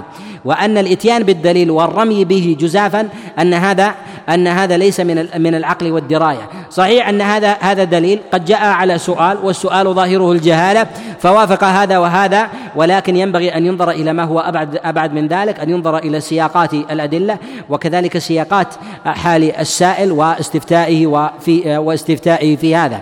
فإذا كان على سبيل المثال الإنسان إذا كان الإنسان على سبيل المثال يعلم أنه ليس للشريعة آه، مقام ووزن عنده ونحو ذلك فأراد أن يسأل عن مسألة من آه، المسائل والمسائل التي تتعلق بأمر الناس وعامتهم ونحو ذلك. فيظهر من سؤاله هذا أنه أنه أراد أراد سوءا أراد سوءا بالناس. فيحترز في مثل ذلك وينظر إلى حال السائل وقيمته من جهة الدليل واحتياطه فيما هو أعظم أعظم من ذلك. وليس المراد من ذلك هو أن يكتم الإنسان علما وإنما المراد بذلك أن يحتاط فيما هو أعظم أعظم من ذلك. وهل للإنسان في هذا أن يقول الله أعلم أو أن يكله إلى غيره أو أن يشدد أو أن يشدد عليه؟ اولا ينبغي له أن يحترز في بيان الجواب وكذلك أيضا أن يحذره فيما هو أبعد فيما هو أبعد من ذلك أنه ينبغي أن تحترز أن تحترز فيه. ولهذا من سأل من أهل من أهل العراق لما قتلوا ريحانة رسول الله صلى الله عليه وسلم وجاءوا يسألون يسألون عن قتل المحرم للذباب. استنكر عليه ما هو أعظم من ذلك مع امكان الجواب إلى ما هو إلى ما هو دونه أنك تنبغي ينبغي لك أن تعتني بما هو أعظم من ذلك وأولى وأكثر ديانة ونحو ذلك حتى تعلم ما أمرك الله جل وعلا به على سبيل على سبيل الطاعة والامتثال. لا أن تأتي وتنتزع المسائل بحسب الهوى فتظن أنك قد وافقت أمر الله جل وعلا وتدينت وتدينت بالدين بالدين الحق. وهذا مرده في ذلك إلى أهل العلم والدراية. كذلك أيضا ينبغي للعالم أن يعرف أحوال المستفتين من جهة الضرورة وعدمها. هل هل هم ممن وقعت أو نزلت بهم الضرورة؟ فربما أفسد عليهم دينهم وأفسد عليهم دنياهم. ووجود الأصل والدليل لدى الإنسان لا يخوله أن ينزله في كل أن ينزله في كل موضع. ورسول الله صلى الله عليه وسلم كما جاء في الصحيح صحيح الإمام مسلم من حديث أبي سلمة أنه قال كنت أسأل عائشة عليها رضوان الله تعالى عن دعاء عما كان يستفتح به رسول الله صلى الله عليه وسلم قيام الليل فقالت كان رسول الله صلى الله عليه وسلم يقول اللهم فاطر السماوات والأرض عالم الغيب والشهادة اللهم رب جبرائيل وميكائيل وإسرافيل أنت تحكم بين عبادك فيما اختلفوا فيه اهدني لما اختلف فيه من الحق بإذنك. الحق الذي جاء إلى رسول الله صلى الله عليه وسلم هو الكتاب المنزل. ولماذا رسول الله صلى الله عليه وسلم يسأل الله جل وعلا الهداية لما اختلف فيه من الحق؟ فأي حق يختلف فيه هو الكتاب المنزل بين يديه الحق الذي قصده رسول الله صلى الله عليه وسلم هو ورود صور هو ورود صور تتفق مع الدليل انزالا ينبغي أن لا ينزل عليها الدليل كما في جملة من المسائل التي لم يزل النبي عليه الصلاة والسلام فيها الدليل كقتل بعض المنافقين و عمر بن الخطاب عليه رضوان الله تعالى كان كان يطلب منه ان ان ان أن يطبق الدليل على حد سواء فكان رسول الله صلى الله عليه وسلم أعلم وأدرى منه بكلام الله جل وعلا. فوفق إلى فوفقه الله جل وعلا إلى الحق والصواب في ذلك وعصمه عليه الصلاة والسلام من أن يقع فيما يخالف غير مراد الله في أن يخالف مراد الله جل وعلا. فكان فكان عليه الصلاة والسلام على هداية ورشاد في هذا الأمر. لهذا ينبغي الإنسان أن ينظر إلى أحوال المستفتين من جهة الضرورة وعدمها وهذا قد جاء عن رسول الله صلى الله عليه وسلم كما جاء في المسند والسنن في قصة الصحابة الذين كانوا في سفر فشج رجل منهم فنام فاحتلم فجاء فسأل أصحابه هل هل يجدون له رخصة فقالوا ما دمت تستطيع أن تمس الماء لا نجد لك رخصة فاغتسل فمات فجاء جاءوا إلى رسول الله صلى الله عليه وسلم فأخبروه فقال رسول الله صلى الله عليه وسلم قتلوه قتلهم الله. هل سألوا إذ لم يعلموا؟ فإن شفاء العي العي السؤال. إنما كان يكفيه أن يتيمم ويعصر. وقول رسول الله صلى الله عليه وسلم إنما كان يكفيه أن يتيمم ويعصر. وقوله عليه الصلاة والسلام قتلوه قتلهم الله. هل سألوا إذا لم يعلموا؟ إنما شفاء العي السؤال. أي أنهم أهل جهالة وإن كانوا من أهل الدليل فكان لديهم دليل وهو أنهم يجب عليهم أن يجب عليهم يجب عليه أن يتيمم. هذا دليل وأنزله في موضعه. وذلك وذلك أنه يستطيع أنه يجب عليه أن يتوضأ وهو من أهل الاستطاعة. ولكن العذر الطارئ وهو الضرورة كان مخالفا لتلك القاعدة الأصلية. فوجب عليهم أن يحترزوا. فسماه النبي عليه الصلاة والسلام عيا وهو جهل وهذا مما ينبغي الانسان أن يكون من أهل الدراية فيه أن يدرك المواضع التي يجهل فيها الإنسان ذلك الأمر وأن أن أن يجهل فيها ذلك الأمر وأن يحتاط وأن يكل الأمر والعلم إلى إلى عالمه. كذلك أيضا ينبغي له أن ينظر إلى المآلات. فمن المستحبات ما تكون واجبة بسبب المآل الذي يطرأ يطرأ عليها. وهذا في كثير من الوسائل فإن الوسائل لها حكم المقاصد. وكذلك أيضا ربما تكون من من من الوسائل الفاسدة التي ينبغي الإنسان أن يحترز أن يحترز معها. ومن أظهر وجوه وجوه التدليس والتلبيس في زماننا الذي ينطلي على كثير من أهل العلم بحسن نية وقصد أن يفتوا من أراد من أراد سوءا. أراد أراد سوءا في بعض المسائل. في مسائل الدين فيما يتعلق في الأموال أو ما يتعلق مثلا في أبواب العورات ونحو ذلك فييسر لهم مسائل فييسر لهم المسائل بسوق الخلاف أو مثلا الترخص ببعض المسائل ونحو ذلك. وهؤلاء ما أرادوا إلا ما هو أبعد من ذلك لهذا ينبغي الإنسان أن ينظر إلى إلى الذين يسألون من جهة قيمة الدين عندهم هل هم من من أهل الاحتراز ونحو ذلك. فهل يقبل من أحد على سبيل المثال يسأل عن مسألة من مسائل من مسائل الحجاب. حجاب المرأة فيسأل على سبيل المثال عن حكم تغطية المرأة لكفيها وهو ممن لا يبالي بما هو أعظم من ذلك من إظهار المرأة لشعرها ووجهها وساقيها ونحو ذلك. لا يمكن أن يجاب بجواب يختلف عن غيره بل يقال أنه ينبغي على المرأة ويتأكد في حقها. وقال جماعة من العلماء بوجوب ذلك وأن تستر المرأة أن تستر المرأة عورتها وأن وأن ينبغي أيضا أن يفرق بين العامة وكذلك الخاصة من طلاب العلم ويسوق المسائل لهم بحسب الغايات التي التي يريدون. فتحرير المسائل فتحرير المسائل أمر مهم لطلاب العلم وكذلك النظر لمن يتربص بالحق ويريد ما هو أبعد أبعد من ذلك أن يجاب بحسب المقصد والغاية التي يريدها. وليس هذا شقا عن قلوب الناس وإنما هو التماس وليس هذا شق عن قلوب الناس وإنما هو حكمة ودراية وعقل يلتمسها العالم بحسب خبرته ونظره ونظره في الناس وهذا من الفراسة التي ينبغي أن يتحلى بها العالم. وهذا يتضمن أنه ينبغي للعالم أن يتصدر للناس وأن يخالطهم على اختلاف أنواعهم وأجناسهم.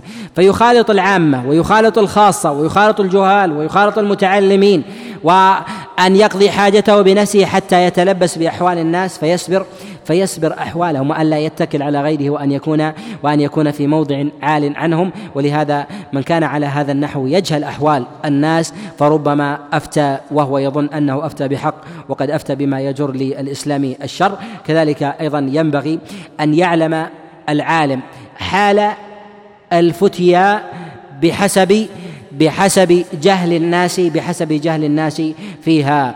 فإذا كان الناس على سبيل المثال يجهلون مسألة من المسائل دقيقة ولبس عليهم فيها وقلبت ونحو ذلك ينبغي أن يبين أمرها بحسب الجهالة التي طرأت عليها. وأما ما كان المسائل الظاهرة البينة لدى الناس ينبغي أن يقلل فيها بحسب استقرارها في نفوس الناس وظهورها وجلائها عندهم وعدم ورود الجهالة والتلبيس والتلبيس فيها. وألا يلبس عليه وأن يقال لماذا ترك فلان أو ترك ذلك المفتي البيان والإجابة عن المسألة؟ المسألة الفلانية ولم يجب عن المسألة الفلانية. يقال أن هذا مما لا ينبغي أن يميل معه المفتي وكذلك العالم بل ينظر إلى قدر الجهالة التي سئل عنها وكذلك أيضا الا ألا يؤخذ من أهل الأهواء والزيغ بحسب ما بحسب ما يريدون. كذلك أيضا من الصور والمسائل المهمة في ابواب في أبواب الفتوى أن المفتي وكذلك العالم إذا منع من الفتيا على أي وجه كان وظهر الحق من غيره من غيره أن يمتنع إذا كان ثمة ثمة مفسدة. وقد كان غير واحد من العلماء كالإمام أحمد عليه رحمة الله لما كان لما كان الحق قد ظهر وبين مسألة خلق القرآن وحكمها عند الله جل وعلا وأفتى الناس بذلك منع من الظهور للناس والفتيا امتنع لأن الحق قد ظهر وكتب فيه عليه رضوان الله تعالى ورحمته فتيا في ذلك ويتناقلها الناس وعرف وعرف الناس رأيه. ولا ينبغي للعالم وكذلك المفتي أن يجعل من مسائل العلم ومسائل الفتيا تخرج عن قدرها الشرعي فتنقلب عن بيان الحق إلى مسألة من مسائل العناد.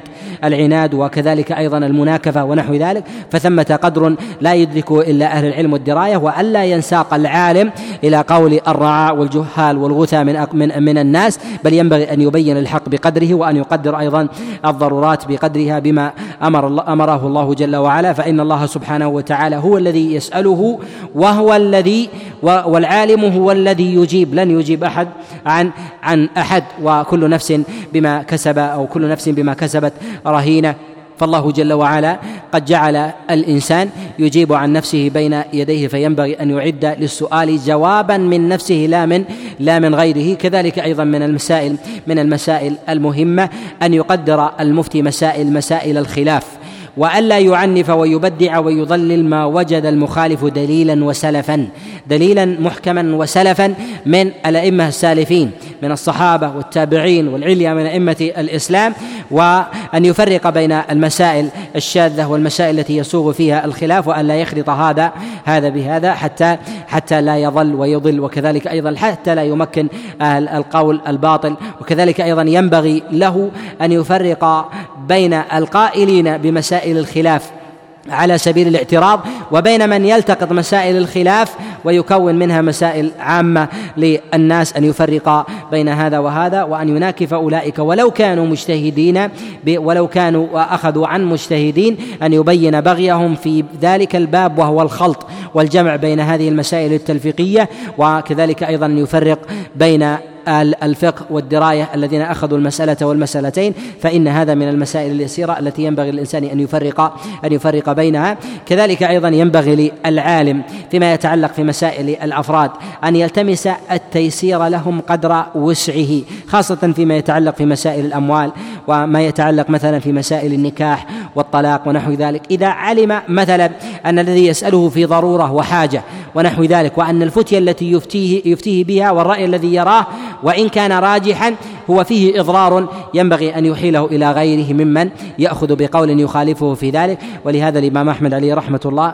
جاءه رجل فسأله عن طلاقه لامرأته فقال تطلق. فلما وجده قد شد عليه فقال ذلك الرجل أترى لو ذهبت إلى فلان؟ وسألته وقال زوجتي لا تطلق. قال ماذا ترى؟ قال لا تطلق. يعني اذهب إليه وسل فإن افتاك فلا تطرق زوجتك. فينبغي في هذا الأمر أن ييسر للناس فيما يتعلق في مسائل في مسائل الأفراد. وقضاياهم فإن هذا من المسائل اليسيرة التي ينبغي للإنسان وكذلك المفتي أن أن يحتاط وأن تكون حاضرة.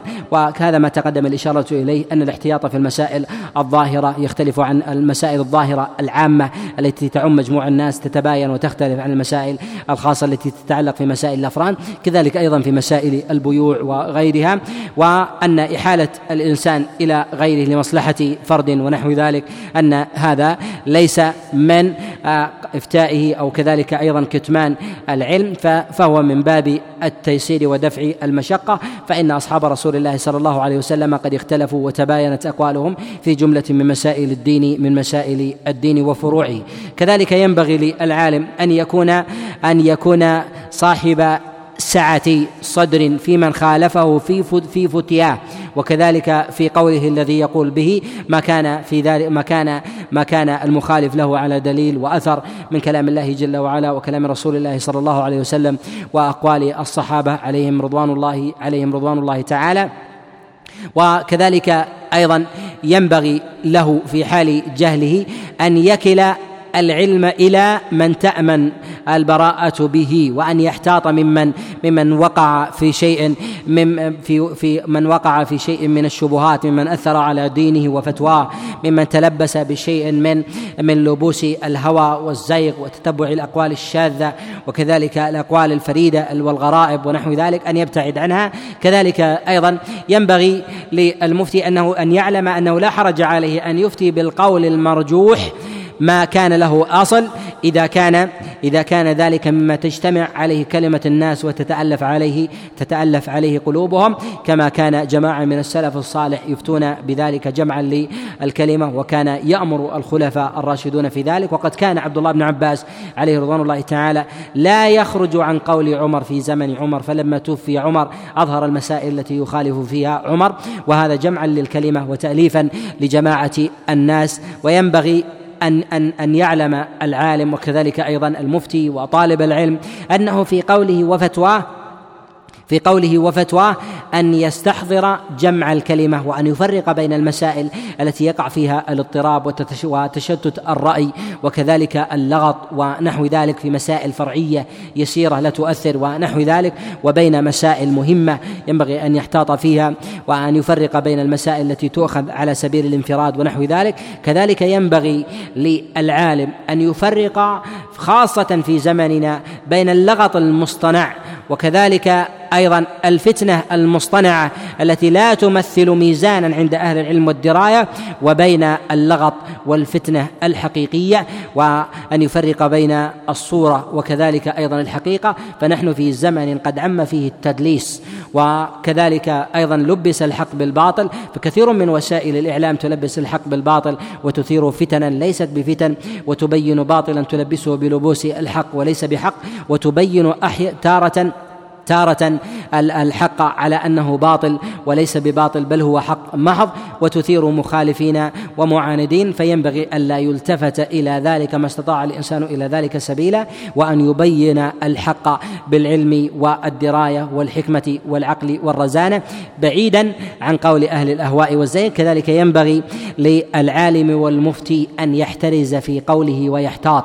أن يحترز في قوله ويحتاط قدر وسعه حتى لا يتربص بقوله فيضل من أراد الضلال. فربما سئل سؤالا وأريد به غير هذا السؤال على سبيل الإلزام أو أن يجر هذا الحكم على مسألة على مسألة أخرى أن يفرق بين أهل الأهواء والزيغ الذين يسألون العلم لا للعلم وإنما يسألونه يسألون يسألونه لأجل لأجل إثارة الفتنة وكذلك استدرار مسائل مسائل أخرى شاذة ونحوها أو المسائل التي يسأل عنها العالم لمناكفة عالم آخر.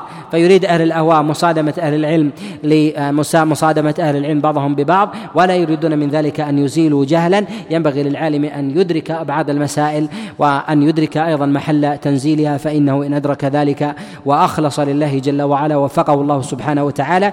وينبغي للعالم أيضا أن يراقب الله جل وعلا وأن يكون من أهل الخشية ومراقبة الله جل وعلا في قوله وفعله وتقريره. وينبغي أن يعلم أيضا أن العالم يفتي بفعله كما يفتي بقوله. كما أنه يفتي بقوله فكذلك له فعل ينبغي أن يتقي الله جل وعلا فيه.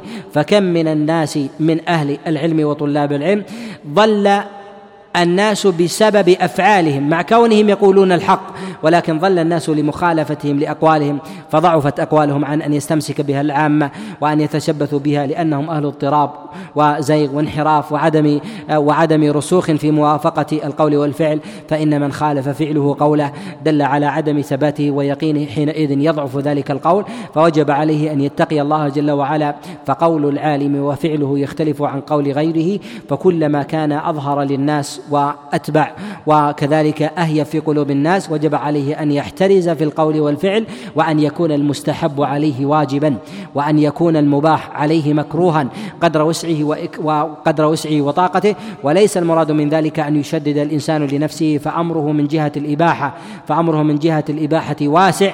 ولكن ما كان في زمن الفتن والتصيد ينبغي للعالم أن يحترز قدر وسعه وإمكانه. وأما في خاصة أمره وعند أهله ومن أمنه من الناس ونحو ذلك يختلف الأمر عن غيره ولا ينبغي للإنسان أن يتوسع في المباح حتى لا يؤثر المباح على حكم غيره في أبواب في أبواب الكراهة والاستحباب وأوامر كذا وكذلك ما يتعلق في أبواب المحرمات والوجوب ونحو ذلك. وكذلك ينبغي للمفتي أن يحترز مما يؤثر في فتواه من مخالطة أهل الدنيا من أهل المال والرئاسة ونحو ذلك.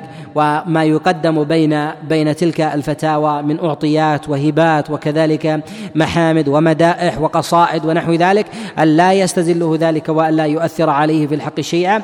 فينبغي أن لا يجامل أحدا في دين الله سبحانه وتعالى وأن يكون أقل الناس مدا ليده وحاجة للناس وأن يقضي حاجته بنفسه قلت أو عظمت ما استطاع إلى ذلك سبيلا فإن هذا أسلم لدينه.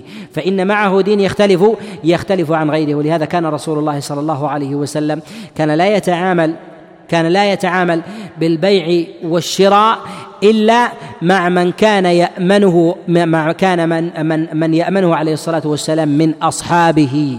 وكان لا يتعامل عليه الصلاة والسلام مع الأبعدين. وربما عليه الصلاة والسلام كان وكان وهو من هو من عصمه الله جل وعلا لا يتعامل إلا مع من لا ترجى لا يرجى ولاؤه لشد لشدة مفاصلته. لهذا رسول الله صلى الله عليه وسلم كما جاء في الصحيح من حديث عائشة مات ودرعه مرهونة عند عند يهودي. كثير من الناس ينظر إلى هذا الخبر ويسوقه مساق.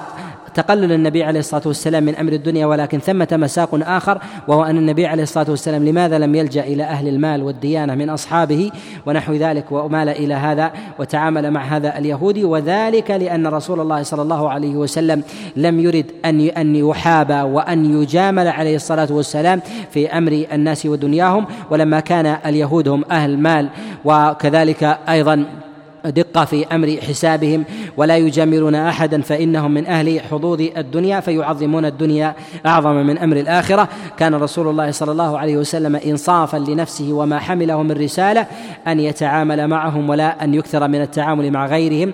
مع كونه عليه الصلاة والسلام تعامل مع بيع ببيع بالبيع والشراء على نحو الدقة والامتثال مع جملة من أصحابه عليه عليه الصلاة والسلام. وكذلك أيضا مع جملة ممن قرب منه من أهل الديانة والكمال كما تعامل مع عمر وأبي بكر وعبد الرحمن بن عوف وجابر بن عبد الله وغيرهم ولكنه عليه الصلاة والسلام لم يكن ممن يكثر ممن يكثر في ذلك. كذلك أيضا ينبغي للمفتي أن يحترز ممن ممن يستفتي استدراجا يستفتي استدراجا ولديه علم. إما على سبيل الاختبار يريد أن يختبر العالم هل لديه علم في هذه المسألة أم لا وألا يجيبه في ذلك وأن يزجره أو أو أو يقول الله أعلم أو يكله إلى عالمه ونحو ذلك. ولهذا جاء عن رسول الله صلى الله عليه وسلم كما روى الإمام أحمد وكذلك أبو داود من حديث معاوية أن رسول أنه قال نهى رسول الله صلى الله عليه وسلم عن الأغلوطات. قال والغلوطات يعني أغلوطات المسائل أن يتغالط العالم وكذلك الجاهل وبمسألة من المسائل وهو لا يريدون بذلك طلب حق فينبغي أن يفرق بين طالب الحق وبين الذي يريد مماكسة وممارات وكذلك أيضا ينبغي للعالم في مسألة في مسألة في في فتواه للجاهل ألا يقبل عليها مالا بعد الفتوى. ولهذا كان أنبياء الله جل وعلا يقولون جمعا ما أسألكم عليه مالا إن أجري إلا إلا على الله. وذلك أصفى للقلب وأبعد وأبعد عن ميل القلب أن يميل إلى الدنيا وأن يركن إليها يمنة ويسرة. فإن القلوب بين أصبعين بين أصبعين من أصابع الرحمن يقلبها يقلبها كيف يشاء. كذلك أيضا ينبغي للعالم وهو ما تقدم الإشارة إلى أصله أن يسأل عن أحوال أهل الآفاق. وأن يقدر أحوال الأبعدين مما يختلف عن غيرهم فيما يتعلق في مسائلهم في مسائلهم وأحوالهم في معيشتهم وأن يقر كثيرا من الناس على عادتهم ما لم تخدش أو تخالف امرا من أوامر الله سبحانه وتعالى. كذلك ينبغي للعالم أن يعرف مراتب مسائل العلم فيفرق بين المهمات وكذلك المسائل الأهم منها وكذلك أيضا يفرق بين مسائل الشر. فربما يفتى الإنسان بمكروه لوقوعه في محرم. يفتى بجواز مكروه لوقوعه في محرم وربما يفتى بتركه للواجب لأن ذلك الواجب يفضي إلى موبقة فيكون ذلك من جملة من جملة الضرورات التي يترخص فيها يترخص فيها العالم. أسأل الله جل وعلا أن يجعلني وإياكم ممن ممن يهتدي بهدي نبيه عليه الصلاة والسلام وأن يستنى بسنته وأسأله جل وعلا أن يسلك بي وبكم منهجا قويما وصراطا مستقيما إنه ولي ذلك والقادر والقادر عليه. يقول ما المقصود بقولكم الخاصة؟ الخاصة هم أهل العلم وطلاب أهل الدراية فيه وكذلك أهل الإدراك. أما العامة فهم الذين هم أهل الجهل وكذلك أيضا آه الذين فيهم بساطة في القول ونحو ذلك. ينبغي الإنسان أن يتعامل معهم على قدر يختلف يختلف عن غيره. وهذا كما أنه أيضا في العلم والفتيا كذلك أيضا في مسائل الأمر بالمعروف والنهي عن المنكر. النبي عليه الصلاة والسلام في الاعرابي الذي بال في المسجد وزجره الناس. ماذا فعل النبي عليه الصلاة والسلام؟ زجر من زجره وقال لا تزرموه ولا معه والذي بصق في القبلة ماذا فعل النبي عليه الصلاة والسلام؟ احمر وجهه. وغضب عليه الصلاة والسلام. قال إن الله تلقاء وجهي. وهذا مع كون الفرق بين البول والبزاق. معلوم وظاهر. ولكن لكون ذلك الذي بال في المسجد جاهل وجهله في ذلك مركب والحكمة من اللين معه كان ثمة فرق. والذي بزق في المسجد من الصحابة. وإن جاهل هذه المسألة لكنه من الخاصة ينبغي أن يشدد فيه وأن أن يعتبى عليه مثل هذه مثل هذه الزلة. قد يكون من العامة يسأل سؤال ويكون ذلك السؤال يسير أو سؤال ينم عن جهل وحمق ونحو ذلك. ينبغي للعالم أن يتبسط معه وأن يلين وألا يضحك ألا يضحك على سؤاله. ولهذا عمر النبي عليه الصلاة والسلام سئل جملة من الأسئلة المضحكة. وكان عليه الصلاة والسلام يزجر يزجر من ضحك. ولهذا قد جاء في مسند الإمام أحمد من حديث عبد الله بن عمر أن رجلا جاء إلى رسول الله صلى الله عليه وسلم ويظهر أنه كان خياطا.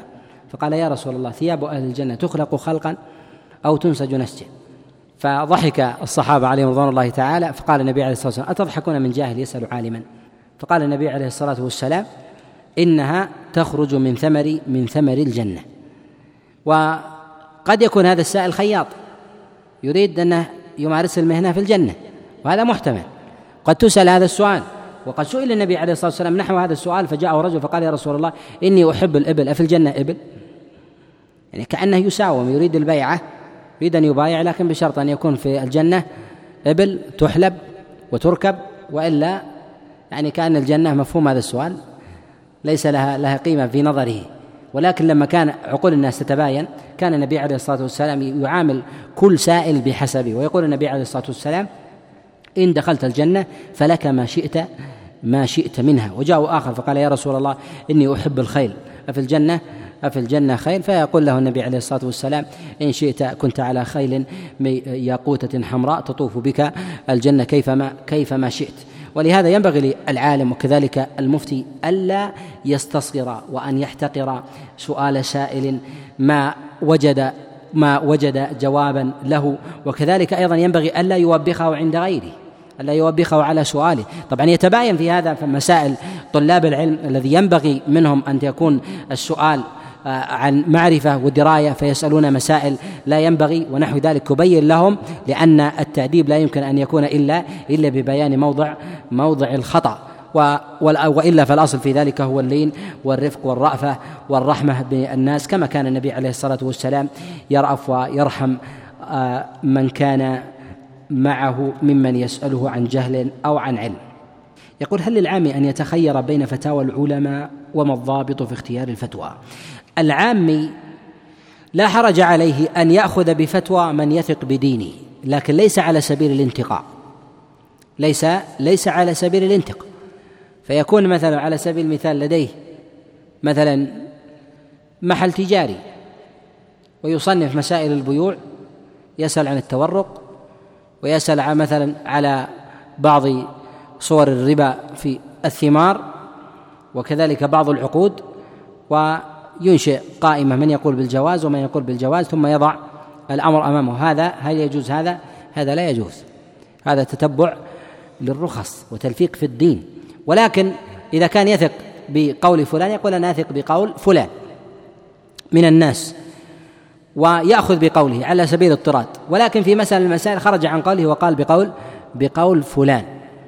نقول لا حرج بذلك ما لم يكن ثمة آه، ثمة ديدا في اقتناص الفتاوى بحسب الهوى.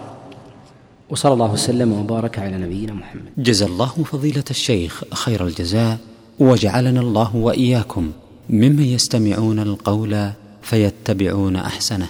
وتقبلوا تحيات إخوانكم في تسجيلات الراية الإسلامية بالرياض. هاتف رقم أربعة تسعة واحد واحد تسعة ثمانية خمسة. والسلام عليكم ورحمة الله وبركاته.